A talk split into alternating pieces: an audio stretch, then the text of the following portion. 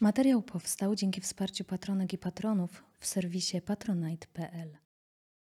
Witam serdecznie na kanale Station Nord, sali wykładowej Station Nord. No, w zeszłym tygodniu mówiliśmy o nielinearnym myśleniu.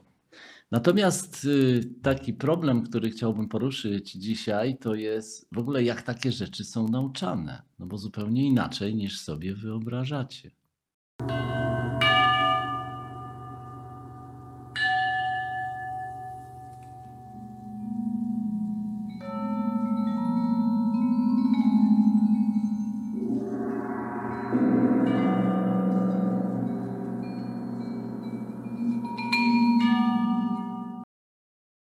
Mamy pewne wyobrażenie, jak się uczyć, albo jak nas będą uczyć, ale im bardziej jesteśmy przywiązani do wy- wyobrażeń, tym bardziej będzie nam trudniej zrozumieć o tym, to, o czym faktycznie jest mówione. No, no pozwolę sobie na dwa przykłady. No. Mistrz Zen wraz ze swoim uczniem spacerowali po parku i nad nimi właśnie przeleciał klucz dzikiej gęsi. Popatrz, jaki piękny klucz dzikich gęsi, powiedział mistrz. No już odleciały, odpowiedział uczeń. Mistrz chwycił ucznia boleśnie za włosy i krzyknął: Jak mogły odlecieć?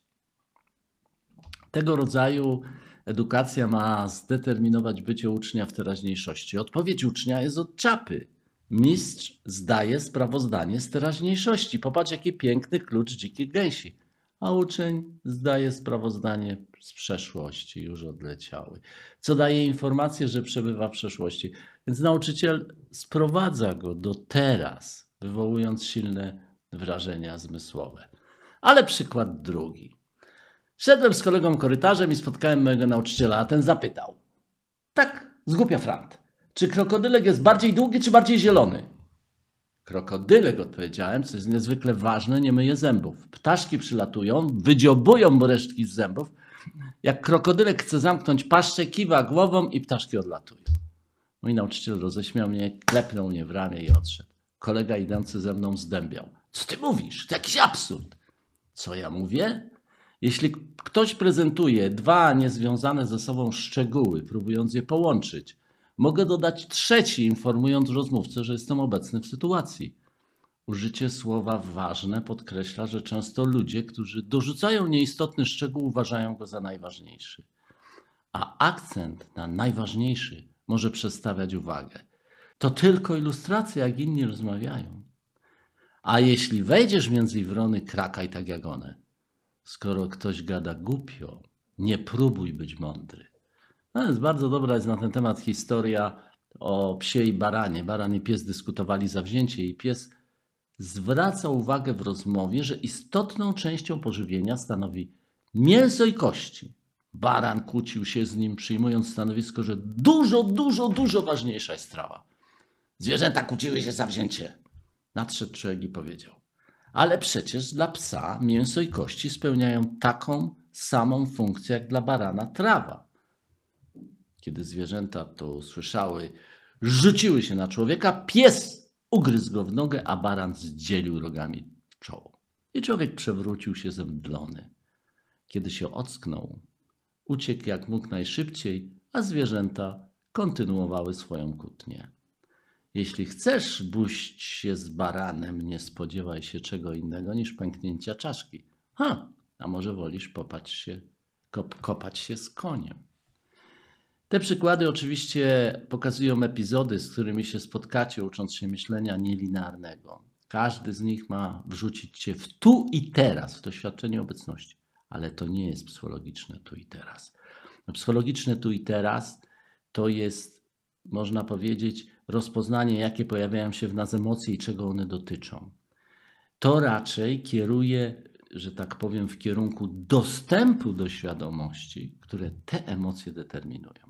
Oczywiście są również inne sposoby przekazywania doświadczenia. Także jakakolwiek metoda jest stosowana, być może te epizody, które Wam przedstawiłem, nieco niekonwencjonalne, są niekonwencjonalne, ale jakakolwiek metoda jest stosowana, ona zawsze ma wrzucić w teraz. Ponieważ te narzędzia i materiały edukacyjne mają nas wrzucać w teraz, przytomność, bardzo trudno opowiedzieć o naszym zajęciu, w związku z tym możesz usłyszeć takie dialogi. Byłeś Station Nord na zajęciach X? No tak. A o czym były zajęcia? No trudno powiedzieć, nie potrafię powiedzieć. Jak to byłeś? Nie potrafisz powiedzieć? Tak. Mogę powiedzieć, że po zajęciach powstała we mnie jakaś przestrzeń, w którym, w której mogłem widzieć nieco inaczej niż zazwyczaj, a inny dialog. Chodzisz już miesiąc na zajęcia, czego się nauczyłaś? G się nauczyłem. To po co chodzisz? Nie wiem. Miesiąc temu miałaś kłopoty ze snem, nie mogłaś spać pomimo różnych środków, tak? Tak. A teraz śpisz? Tak, śpię.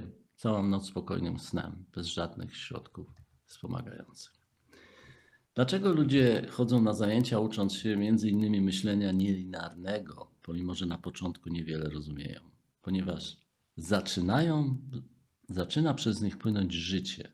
To się dzieje ze względu na to, że pojawia się w nich obecność, są bliżej rzeczywistości i uzyskują dostęp do przestrzeni, w której mogą wziąć życie w swoje ręce. Jeżeli chcesz więcej na temat pracy z myśleniem linearnym, zapraszamy na najbliższy kurs Klucze do sukcesu. Wszystkiego dobrego. Życzę Wam przytomności i obecności. Nasze materiały dostępne są na stronach www.prosperitytraining.pl i www.navisnord.eu.